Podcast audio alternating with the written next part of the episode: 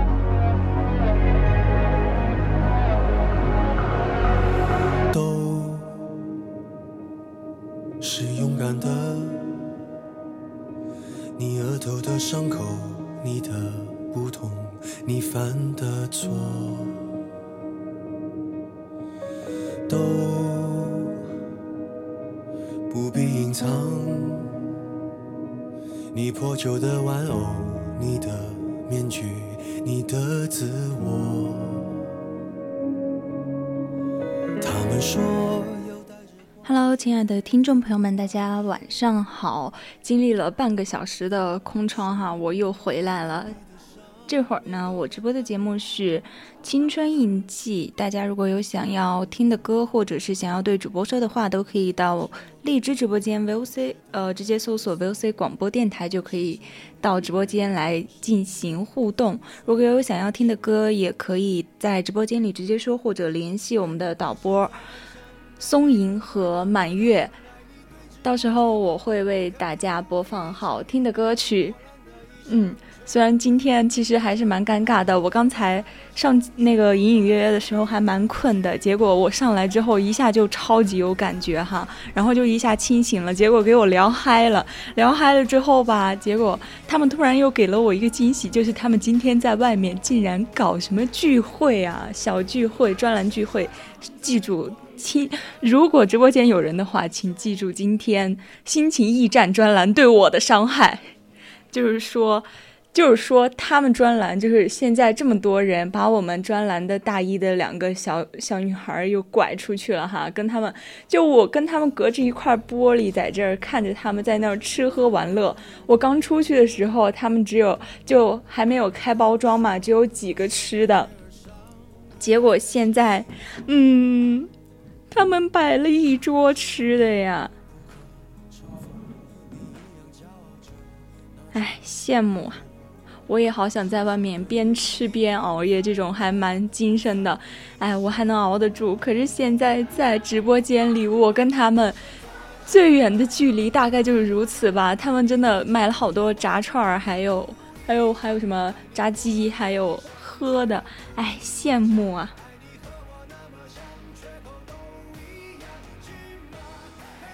其实我我 我现在好想跟以涵说，浩然真的好憨啊！就是我感觉他他就是那种虽然在群体中他一直不说话，但是嗯，我就是默默干饭的那种类型。现在呢，我面对的是嗯，我面对的是张奇斌，我们的大一宝贝儿。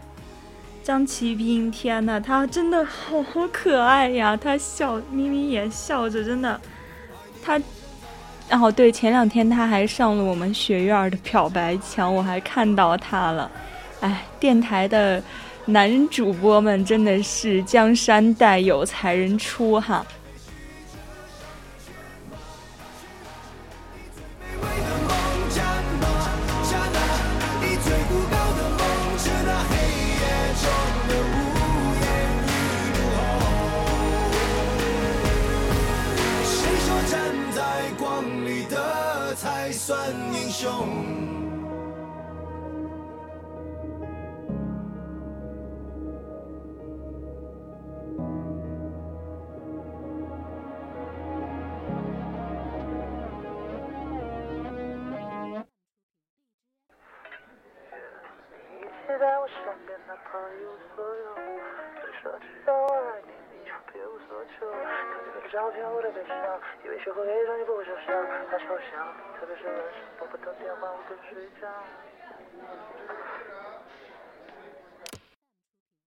你一直在我身边，哪怕一无所有。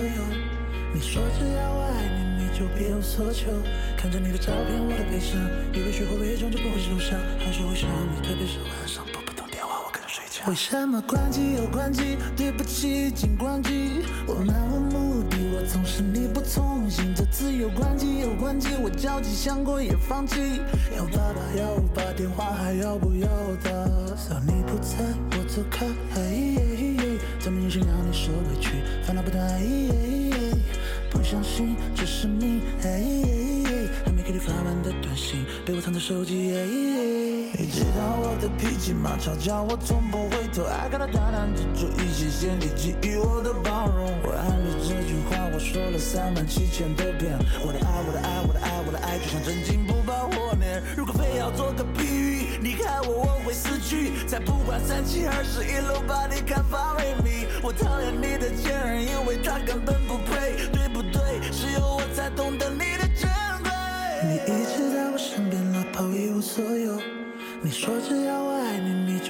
所求。看着你的照片，我的悲伤，以为学会伪装就不会受伤，还是会想你，特别是晚上拨不通电话，我跟睡觉。为什么关机又关机？对不起，请关机。我漫无目的，我总是力不从心。这次又关机又关机，我焦急想过也放弃。要爸爸要我把电话还要不要他？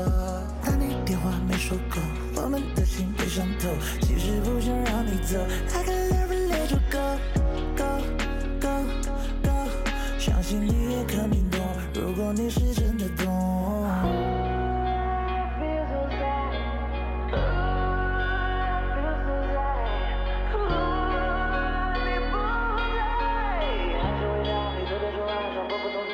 为什么关机又关机？对不起，请关机。我漫无目的，我总是你不从心。这次又关机又关机，我焦急想过也放弃。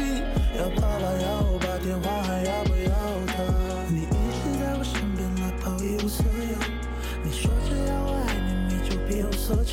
看着你的照片，我的悲伤，以为学会伪装就不会受伤，还是会想你，特别是晚上拨不通电话，我跟睡觉。您好，您拨打的电话已关机。The phone you are calling is powered off.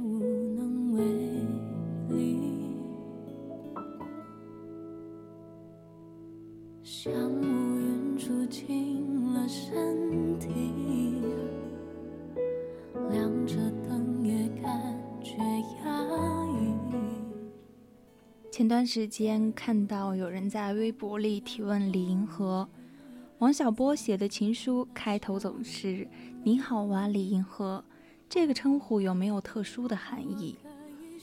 有人说，因为王小波曾经是程序员，而开机听到的第一句话就是 “Hello World”。这个猜想是否正确？恐怕连李银河自己都无法证实。按照王小波的奇思妙想来看，说不定还真是一句隐藏的情诗。今年的四月十一号是王小波逝世的二十五周年纪念日。李银河在微博写道：“既然世界上还有百分之九十五的事是科学不能解释的，我就假定你的灵魂还活在另一个平衡世界，那样我们就还可以在梦中相见。我也和你一样。”自由自在、随心所欲的在这个世界上再待上一段时间，然后就去你那里与你会合。到时候我们仍旧手拉着手，俯瞰这个小小的世界，看这些小小的人儿，看他们生老病死，看他们悲欢离合，只是旁观，并不参与，轻松愉快，暗自发笑。我们都曾经活过、写过，而且相互爱过，也算没有白白在这个世界上走过一段短暂的旅程。思念之情无以言表。王小波和李银河是我见过最生动、最活泼、最自由的一对夫妻。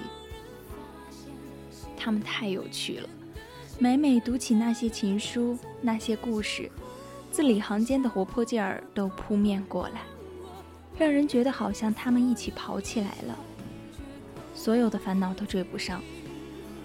林和在自传《活过、爱过、写过》，讲述了他们的相识。大学毕业后，林和在《光明日报》工作。有一次，在一个他们都分别认识的朋友那里，看到了王小波的手抄本写说《绿毛水怪》。小说中显现出来的美好灵魂，对他的灵魂产生了巨大的吸引力。他与绿毛水怪产生了强烈的共鸣，自此对素未谋面的王小波有了心有灵犀的感觉。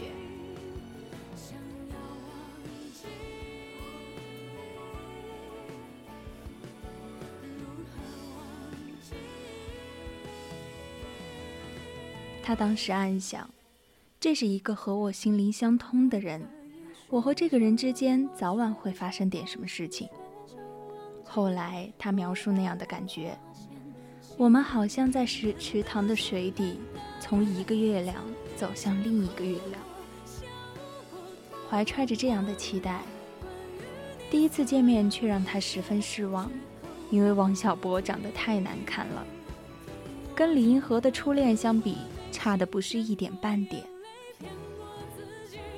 两个人后来谈恋爱，还因为王小波太丑分了一次手，把王小波气得半死，写了一封非常恶毒的信，开头列了一大堆罪名，说：“你从这信纸上一定能闻到二锅头、五粮液、竹叶青的味道，何以解忧，唯有杜康。”还说了一句：“你也不是就那么好看啊。”这句话把李银河给气乐了。就此打开了心结。后来，王小波提及自己的这张丑脸，说道：“无论我本人多么的平庸，我总觉得对你的爱很美。告诉你，一想到你，我这张丑脸上就泛起微笑。我把我整个灵魂都给你，连同他的怪癖、耍小脾气、忽明忽暗。”一千八百种坏毛病，他真讨厌。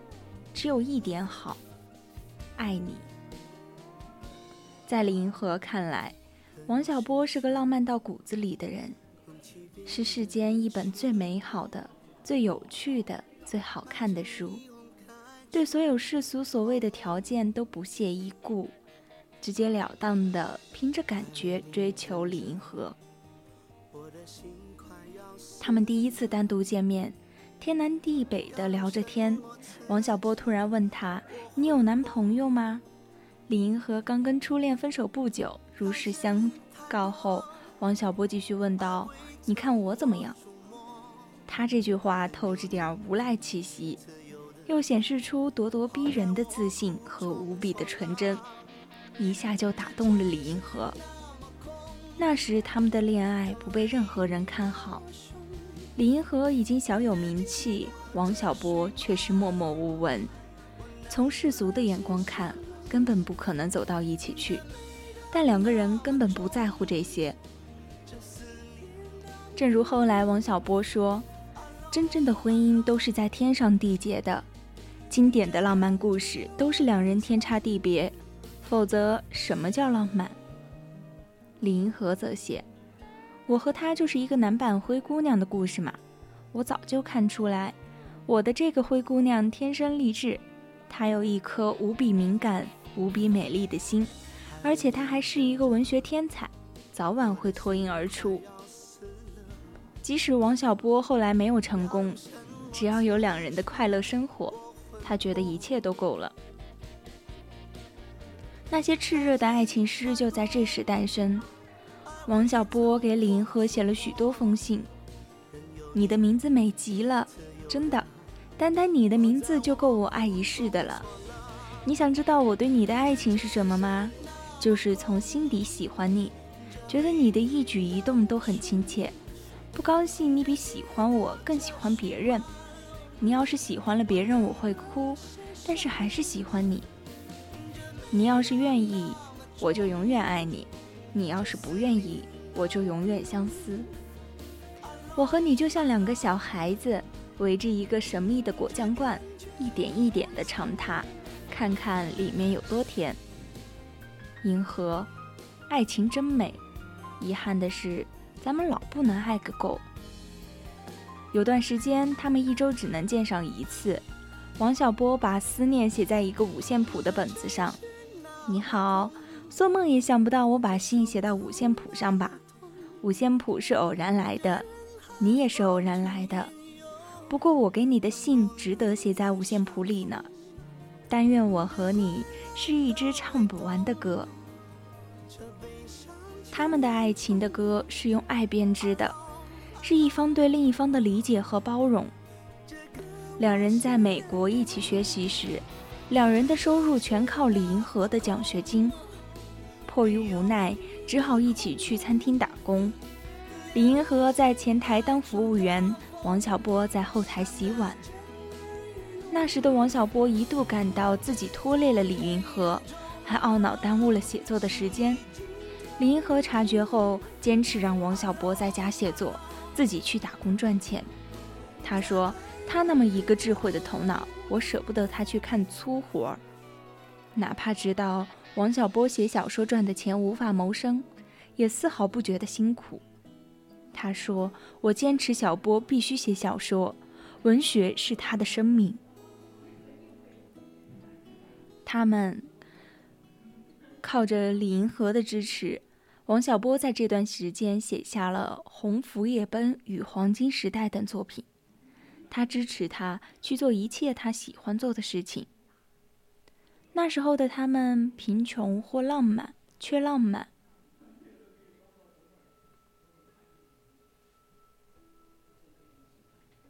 生活里有着真正意义上的诗和远方，周游美国，踏遍欧洲，在彼此的青春里刻下最深的印记。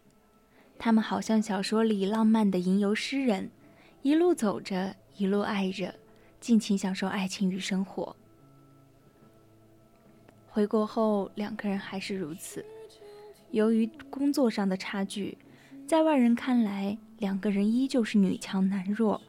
但李银河从未这样想过，全力支持小王小波辞职写作。在他眼里，王小波是无价之宝。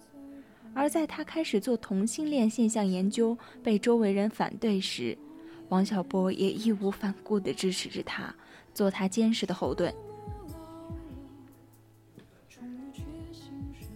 他们两个是心心恋恋的、心心相印的恋人，是灵魂与灵魂之间的吸引。如今想来，初次相遇，那些思想上的共鸣，或许就已经注定了他们是天作之合。这样让人艳羡的爱情，却在一九九七年的四月十一日戛然而止。王小波因心脏病猝然离世。他的朋友对李银河说：“小波是个诗人，走的也像诗人。李银河顿时明白，自己与王小波已是永别。后来整理遗物时，李银河的闺蜜看到王小波写下的情书，对李银河说：“这些信，我一辈子哪怕只接到一封，死也满足了。”那样炙热的爱意，那样美好的爱情，是无数人穷极一生都无法得到的。王小波给他的爱，足以温暖他的一生。李银河在《人间采蜜记》中说：“我这一生仅仅得到他的爱就够了，无论遇到什么样的痛苦磨难，小波从年轻时代就给了我这份至死不渝的爱。”这就是我最好的报酬，我不需要任何别的东西了。这一下让我写到王小波写给他的一句话：“当我跨过沉沦的一切，向着永恒开战的时候，你就是我的战旗。”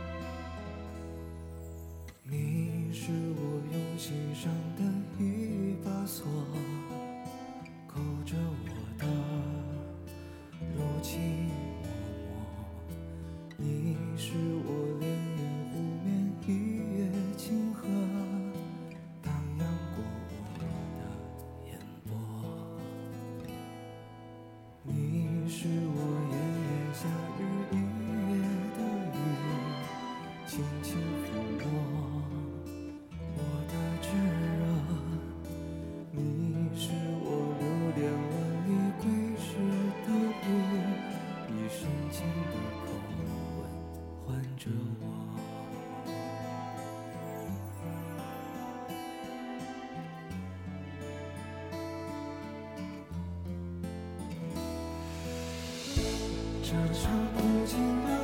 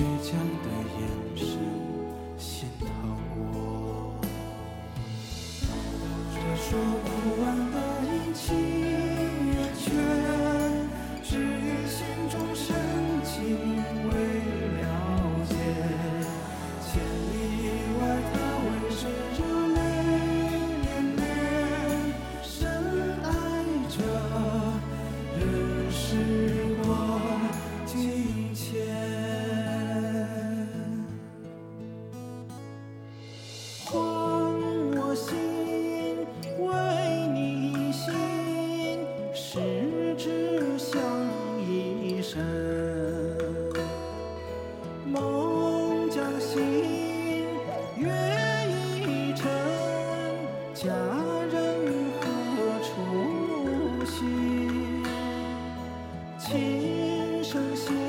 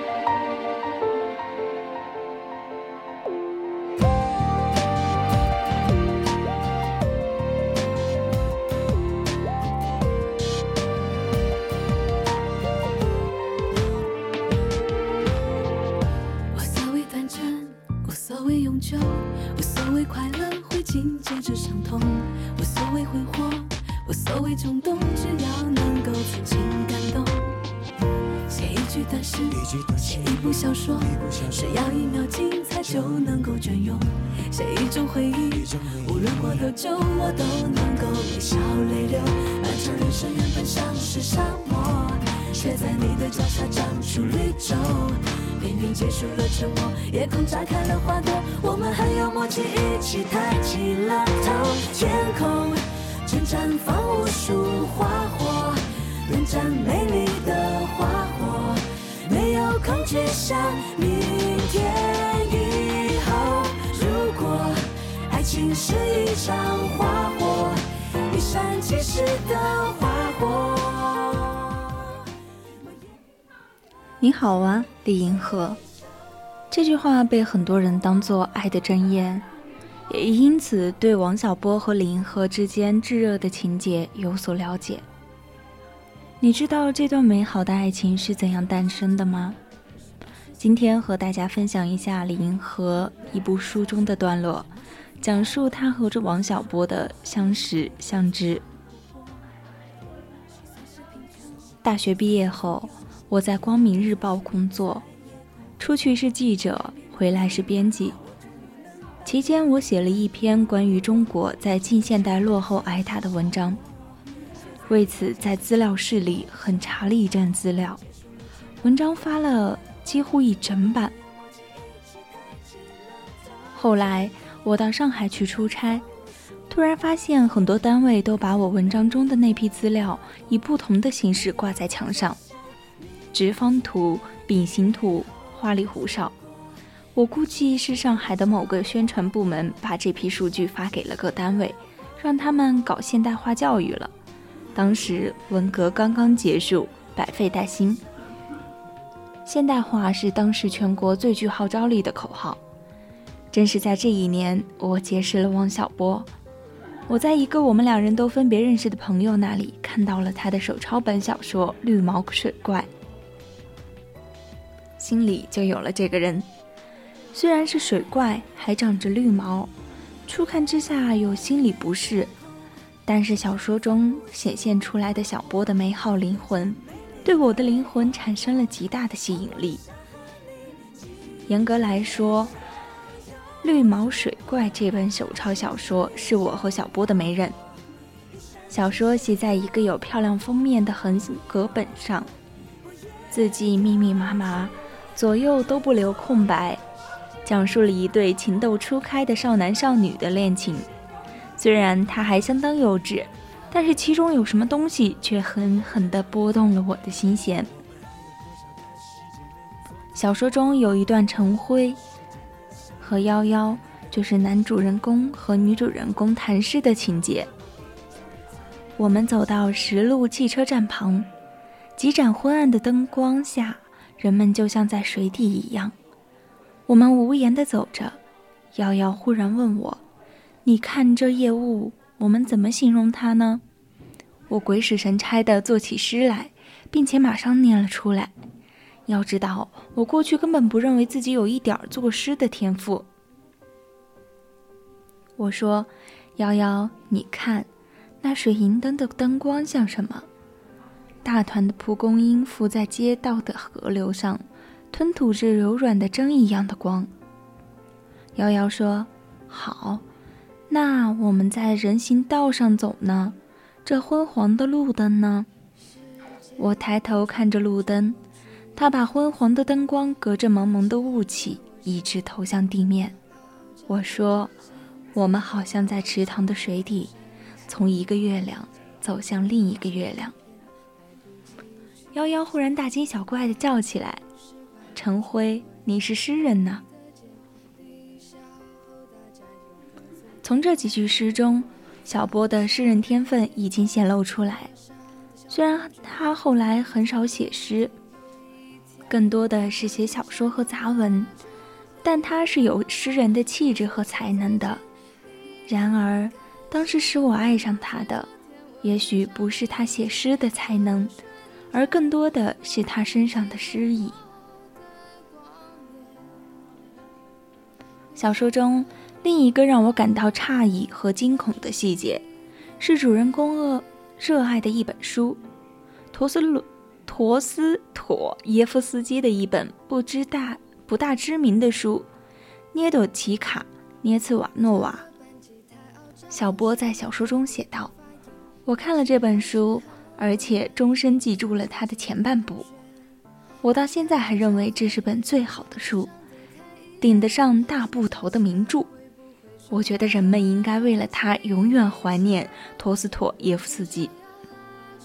在我看到《绿毛水怪》之前，刚好看过这本书，印象极为深刻，而且一直觉得这是我内心的秘密。没想到竟在小波的小说中看到了如此相似的感觉，当时就有一种内心的秘密被人看穿的感觉。陀思妥耶夫斯基这篇小说中的主要人物都是一些幻想者，他们的幻想碰到了冷酷、腐朽、污浊的现实，与现实发生了激烈的冲突，最后只能以悲惨的结局告终。作品带有陀思妥耶夫斯基特有的精神神经质的特点，有些地方情感过于强烈，到了令人难以忍受的程度。书中所写的涅朵奇卡与卡加郡主的爱情给人印象极为深刻，记得有二人接吻把嘴唇吻肿的情节。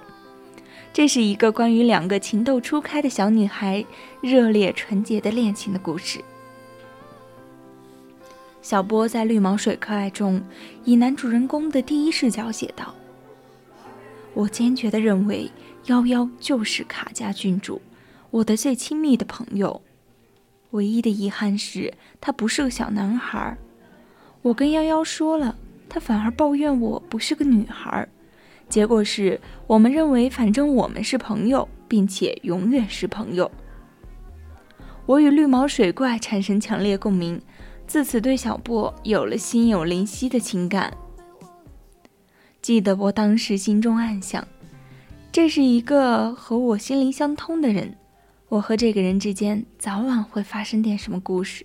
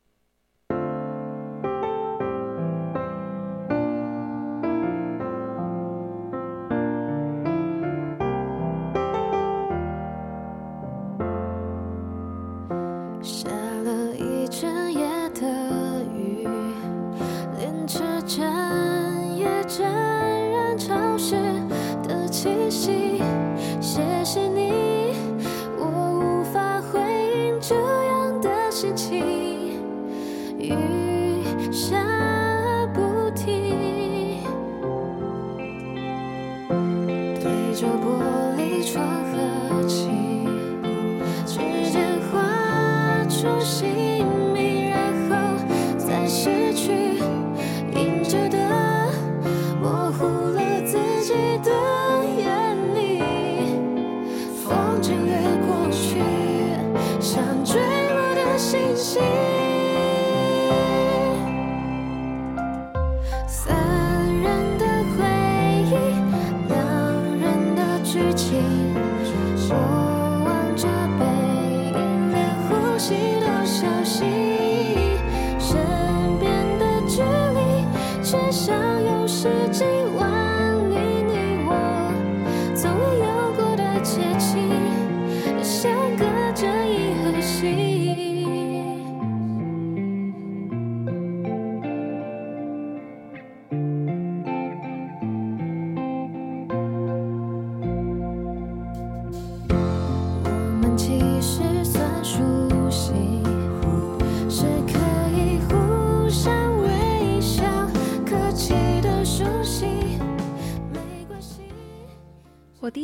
王小波是在跟我们共同的朋友去他家，找他爸爸请教数学方教学方面的问题。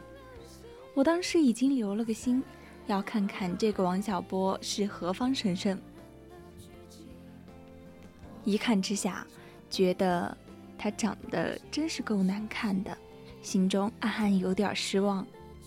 后来刚谈恋爱时，有一次我提出来分手，就是因为觉得他长得难看，尤其跟我的初恋相比，那差的不是一点半点儿。那次把小波气了个半死，写来了一封非常恶毒的信，气急败坏。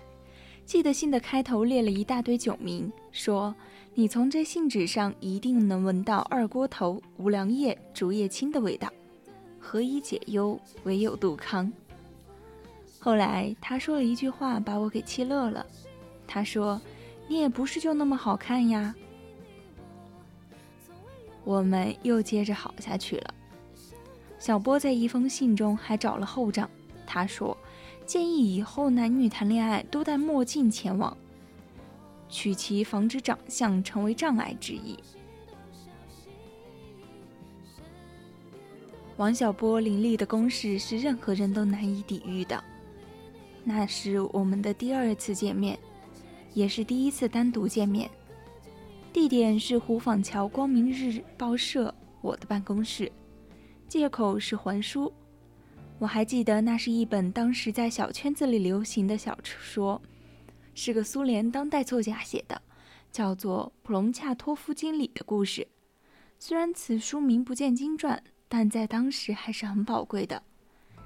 小波一见到我就一脸尴尬地告诉我，书在来的路上搞丢了。他把书放在自行车的后座上，不知怎么就不见了。我心想，这人儿可真行。后来我们开始聊天，天南地北，当然更多是文学。正谈着，他猛不丁地问了一句：“你有男朋友吗？”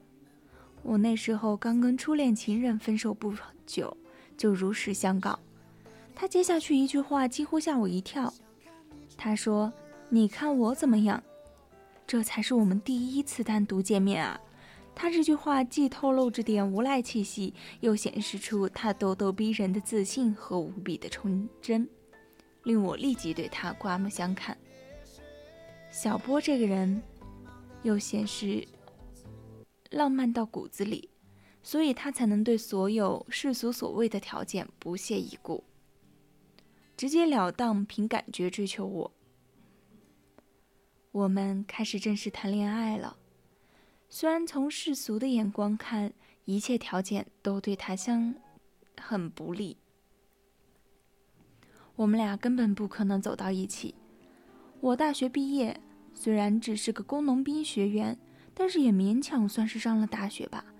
他初中都没毕业。我在报社当编辑。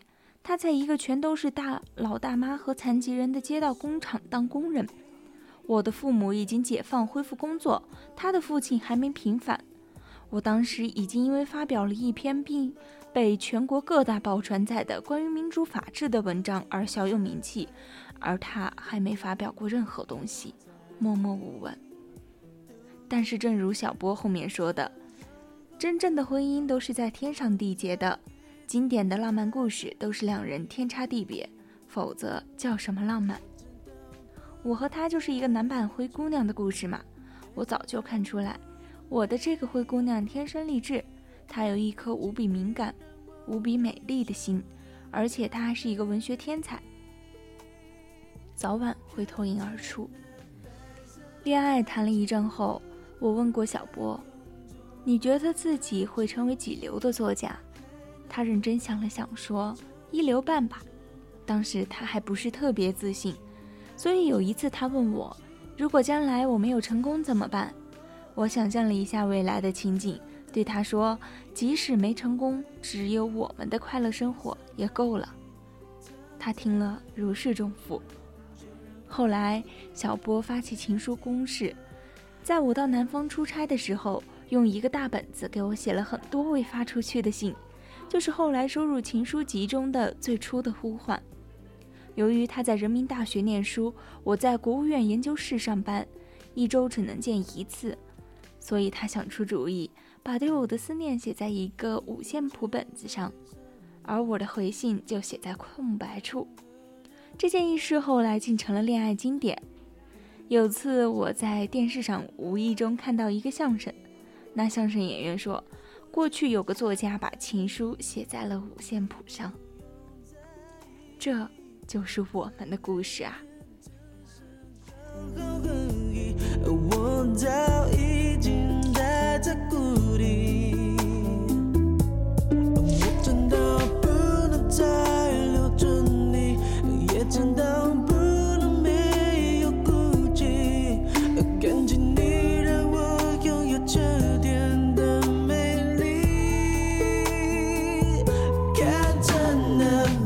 真的倾听，飘散在空中，忘了前进，还能不能重新变？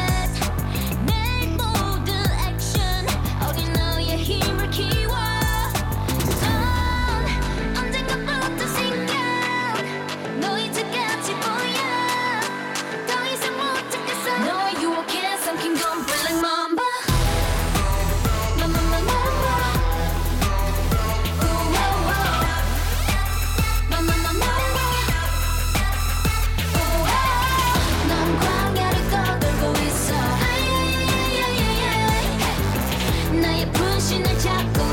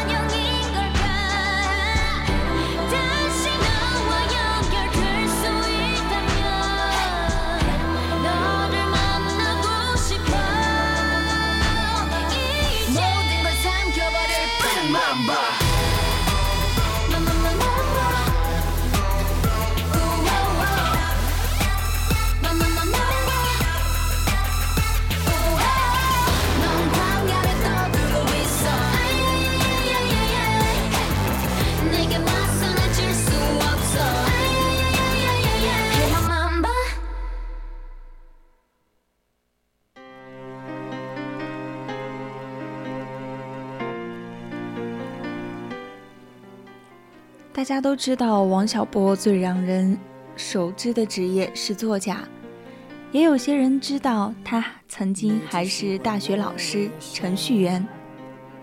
但今天，我想为大家揭示王小波的另一重身份——预言家。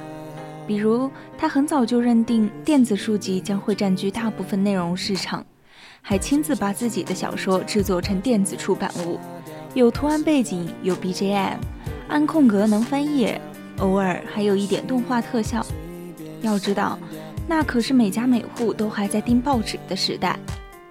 但是，真正能体现王小波预言家身份的，还有他的文字。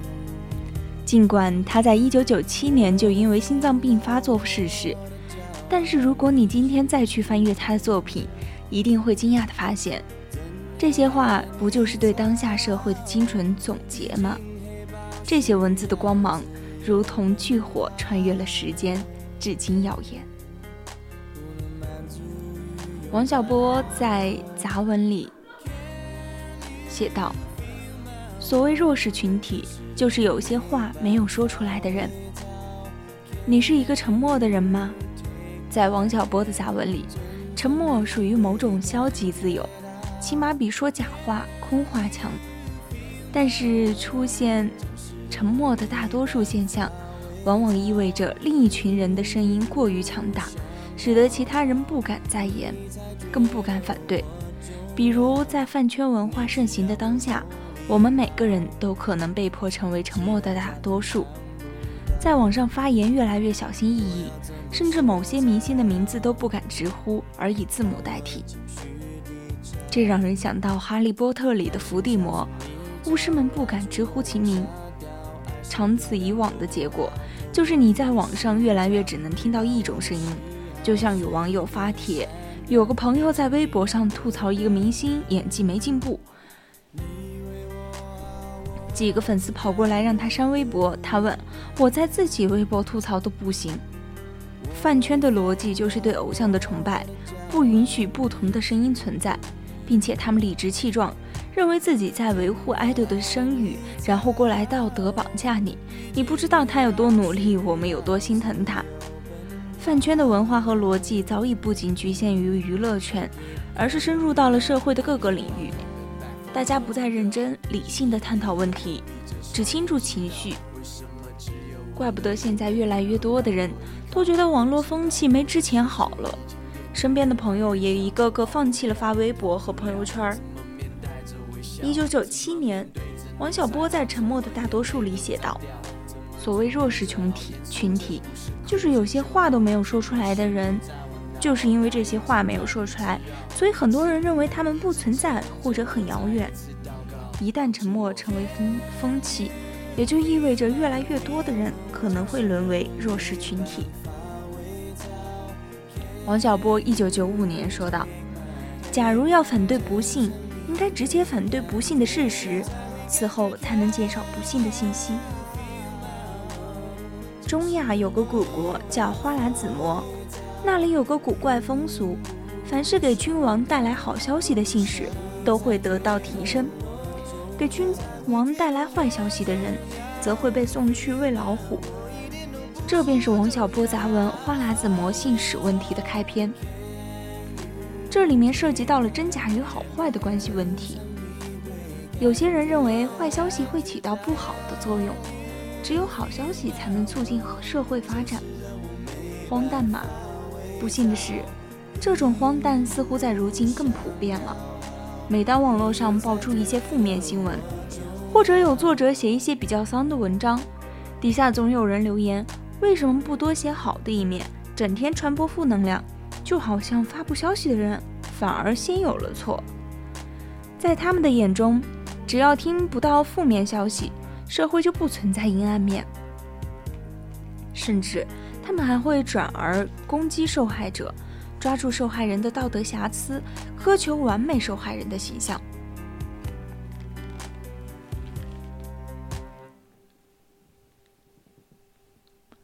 在《花剌子模信使问题》这篇一九九五年的杂文里，王小波写道：“假如要反对不幸，应该直接反对不幸的事实，此后才能减少不幸的信息。”快三十年过去了，我们做到了吗？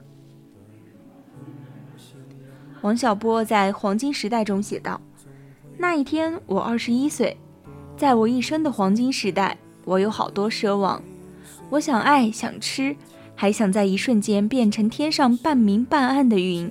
后来我才知道，生活就是个缓慢受锤的过程。”人一天天老下去，奢望也一天天消逝，最后变得像挨了锤的牛一样。可是我过二十一岁生日时没有遇见这一点，我觉得自己会永远生猛下去，什么也锤不了我。我第一次看这本书时十三岁，那时我离王小波笔下的黄金时代还有整整八年。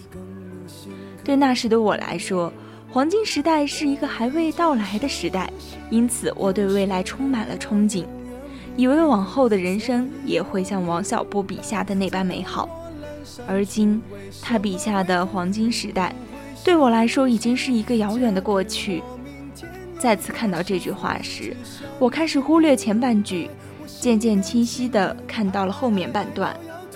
生活就是个缓慢受锤的过程，青春一过。我们就直接面临着生存、房租、工作、结婚生子的压力。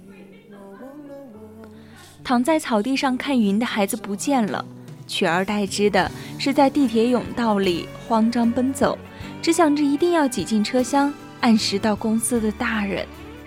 而一场疫情把很多人创业和打拼的梦想也吹碎了。我的朋友里，很多都开始。离开城市生活，回到家乡，原因都是迫于生活压力的无奈。无奈，人一天天老下去，奢望也一天天消逝，最后我们都变得像王小波笔下受锤的牛。只是年轻时，我们意识不到这一点，总以为自己会永远年轻，永远不会被生活打败。时间过了快三十年。无论哪一代前浪后浪，仍然概莫能外。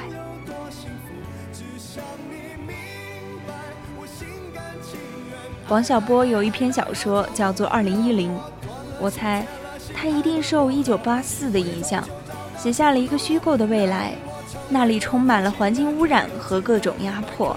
那个年代的人们绝望远大于希望，活下去的诀窍是保持愚蠢。但又不能知道自己有多蠢，正是出自二零一零。当想爱想吃的黄金时代远去之后，我们最需要想的东西，正是活下去的诀窍。这句充满自嘲的话，正贴合了当下的互联网环境。有点无奈的是，在当今说什么都可能会被怼、被喷的互联网时代里，想要活下去。也许方法就是保持愚蠢，因为太多敢说的聪明人都被满是戾气的喷子和键盘侠吓得不见了踪影。八十年代盛名一时的作家洪峰，二零零八年退出文坛去云南隐居，结果隐居的第四年，当地的村干部和他结上了私怨，带了七八个人上门将他暴打了一顿。在那之后。他转行做起了电商，开网店卖一些云南的特产。当年敢写敢骂的作家再也不发声了。这样的例子数不胜数。曾经飞扬跋扈的聪明人，为了自保，都纷纷学会了装傻，好像只有这样才能安稳的生活下去。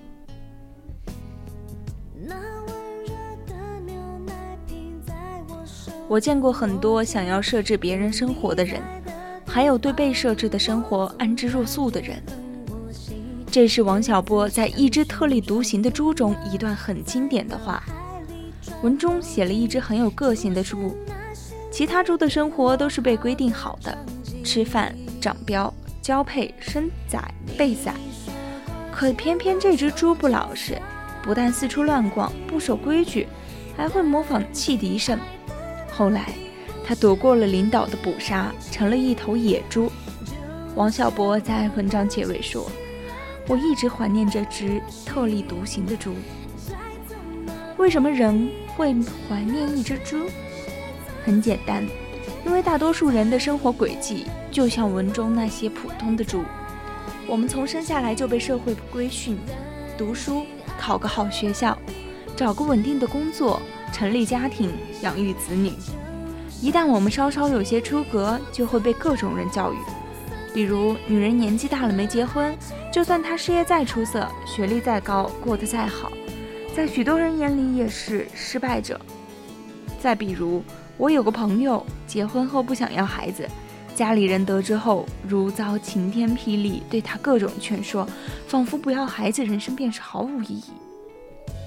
细想下来，劝说他们的人不见得自己过得就有多好、多成功、多快乐，他们只是对被设置的生活安之若素的人，并且还忍不住想要设置别人的生活。每个人都有自己的路要走，每个人也都是不同的个体。王小波借由怀念一只猪，实际上是在控诉社会的问题。那只特立独行的猪，看来还是值得继续怀念下去。有钱就可以买到自由，这是王小波在《黑铁时代》里的一句话。如今读来仍分外扎心。前两天，腾讯元老赚够钱后隐居的新闻刷了屏，底下有人评论：财务自由后才能远离尘嚣。很多年前就有人说过，有钱的最大好处不是享受多么奢侈的生活。而是可以只跟自己喜欢的人接触，远离那些讨厌的人。说白了，钱确实可以实现某种程度上的自由。现在年轻人越来越喜欢攒钱了，其中很大一部分人不是为了养老，而是想着有朝一日可以不用上班。王小波写作的时代，正是中国改革开放的初期，钱越来越成为人民群众的生活重心。王小波肯定不算有钱人，他自己也说过够了苦日子。尤其是他与李银河在美国读书时，生活更是捉襟见肘，只得去餐馆刷盘子，累得屁滚尿流。王小波当时可能会想，如果自己有钱就好了，就可以享受异国情趣，而不必在异国受气。王小波一生也没有用钱买到过自由。他的自由体现在心灵层面。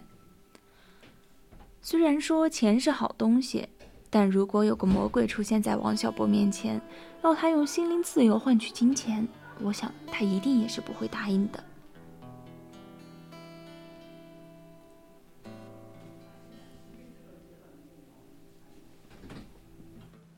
乌云下，我看着天空真相。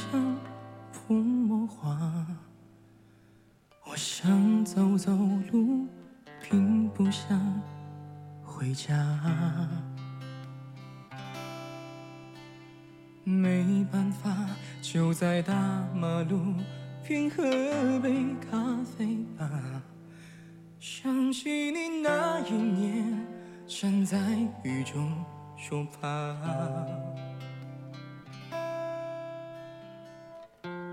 亲爱的，那些记忆现在都荡荡然啊。我过得不是很好，却想问你好吗？你害怕大雨吗？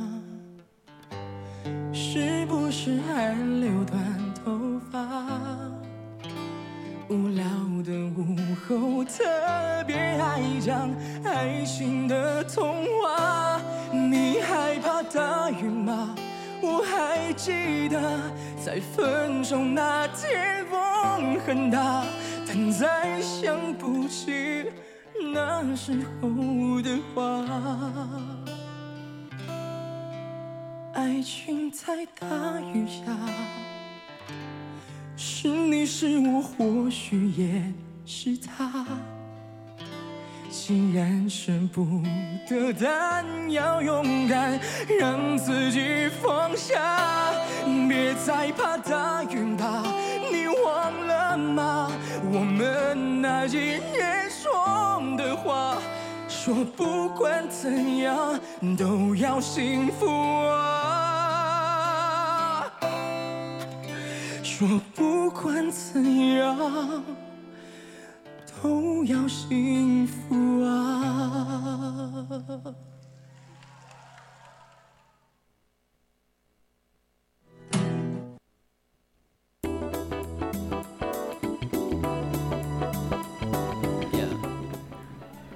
在小说《万寿寺》里，王小波描写了两个穿插进行的故事。晚唐时代，生活在长安城里的薛松，行走世间快意恩仇；而在现代的北京，失去记忆的王二，凭一张没有名字的工作证，在万寿寺的一个部门里当了一名小职员。理想中诗意的长安城与现代社会嘈杂功利的北京城穿插出现。对比出巨大的反差与失落感。他在结尾写道：“长安城里的一切已经结束，一切都在无可挽回地走向庸俗。”我想，这也是王小波留给时代最后的咏叹调。二十世纪末，人们都在憧憬崭新的二十一世纪，人人都觉得未来充满希望，一切都是新的。只有预言家王小波。仿佛一边叹气一边一边说：“一切都将走向庸俗。”二十年过去，庸俗的确渐渐来到，很少有人再去憧憬诗意的长安城，更多人憧憬的是能在繁华热闹的北京城里买一套房，挣更多的钱。所谓庸俗，就是我们既不认为未来是有希望的，也不去回顾诗意的过去。我们的确在滑向庸俗，但王小波在生活中并不是个悲观绝望之人。他无疑热爱生活，一生保持诗意，所以在王小波笔下，庸俗的谷底必然不是全无出路的。那么出路是什么呢？王小波还没来得及预言，就驾鹤西去了。我想，他大概是把那预言的权利留给了我们。等我们自己去寻找那条走出庸俗的出路。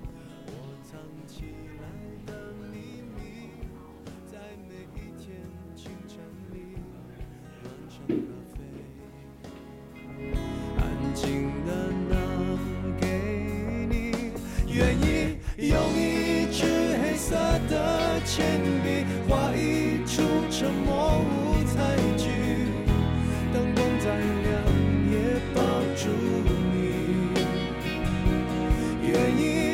角落唱沙哑的歌，再大声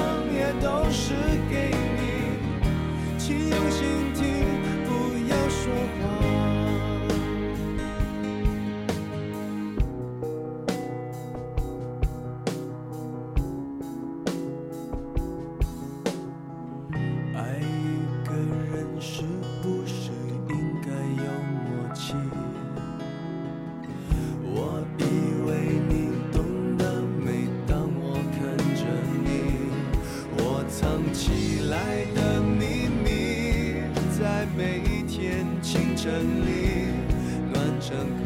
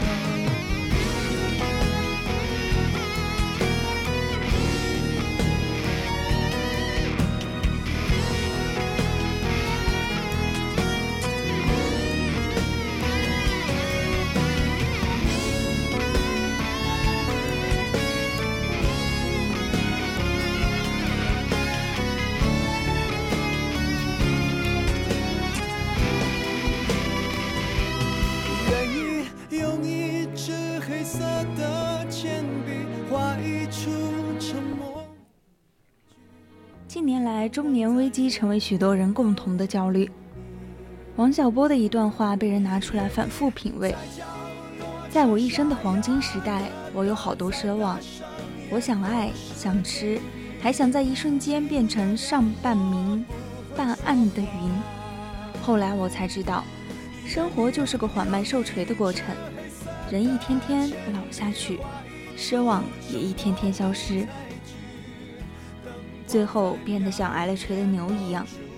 从这一层面来说，王小波的作品可称得上经典，穿越二十多年，仍能激起许多人的共鸣。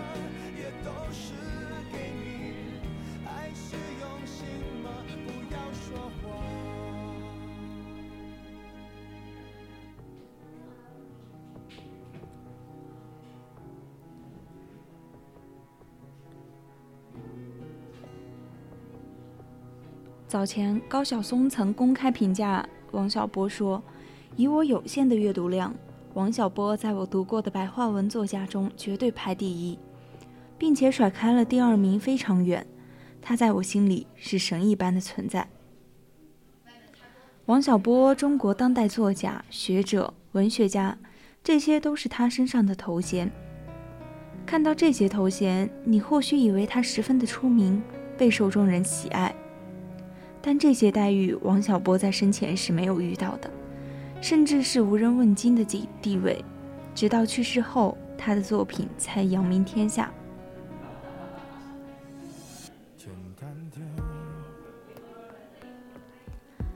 王小波出生于一九五二年的北京，自幼在一个革命知识分子家庭中长大，从小他便接受到父母良好的家庭教育。这也为他之后的文学道路打下坚实的基础。还在很小的时候，王小波便展现出了自己在文学上得天独厚的天赋。五年级时，他写的一篇作文还直接被选作了范文，在校园中广播。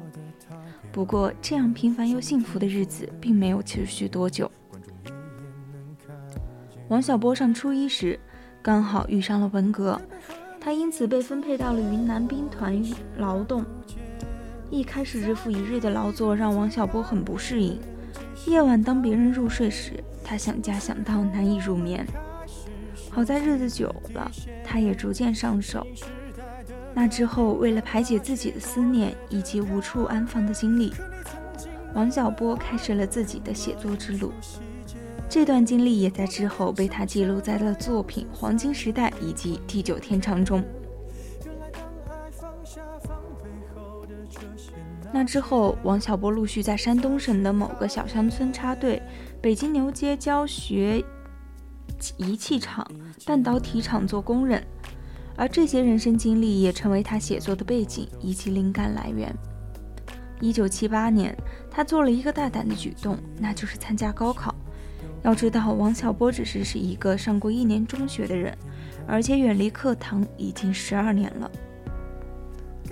身边的亲人朋友都觉得他是疯了，放着好好的铁饭碗不要，跑去考大学。大学是这么容易考的吗？事实证明，考大学对于他而言并不困难。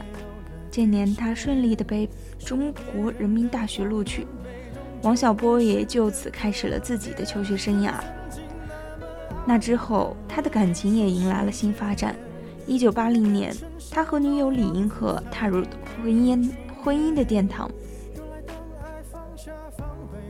多年以后，有网友评价两人，他们的爱情就是两个长得像猴的人，害怕对方被人抢走了。两人的这段爱情也恰恰是当今看脸的娱乐圈最好的反面例子，无关外在，只有爱情。李银河说：“王小波那么一个智慧的头脑，他舍不得他去干粗活。黄金时代的初稿便是在这个时候开始问世的。这部剧作花费了王小波整整二十九年的时间，从起稿到定稿，一路修修改改，精益求精。他说，写得很精致，倾注了我对小说的想法。他就是我的宠儿。”但是这样一本付诸付出诸多心血的巨作，却不被市场所接受。《黄金时代》这本小黄书成为了烫手山芋，虽然精彩，但是无人问津。直到王小波去世之前，他的这本清新之作依然落灰。去世的前一天，王小波还在给正在剑桥大学做访问的妻子李银河发去邮件：“北京风和日丽，我要到郊区的房子去看看了。”未曾想，十几个小时之后，两个人却就此天各一方。在妻子李银河的描述中，王小波是撞墙身亡，他带着无尽的痛苦含恨而终。因为当天晚上突遇心脏病，为了不再承受这样的痛苦，他选择了撞墙。而在王小波葬礼上出现的一幕让人泪奔。在他的葬礼上，为他吊唁的众人中，全场没有一个文学界的同行肯为他送行。这不禁想起王小波生前曾经说的一句话：“听说有一个文学圈，我不知道他在哪里。”讽刺的是，死后不知道文学圈在哪里的王小波，却突然开始名扬天下。在王小波去世的第二个月后，他写了二十九年的时间所著的《黄金时代》被集成《时代三部曲》正式公开发行。那之后，王小波的文字魅力折服了众人，他的文学天赋才开始得到大众的认可和赞赏。其中有部分作品甚至还被选编进了大学的语文教材当中，可想而知是多么的优秀。死后的他才开始拥有大批量的粉丝读者，这些人群中有六零后，也有七零后，甚至八零后、九零后也囊括其中。众人都纷纷沉浸在他的文字当中，只是让人倍感唏嘘的是，这份认可来得太晚，来得太迟。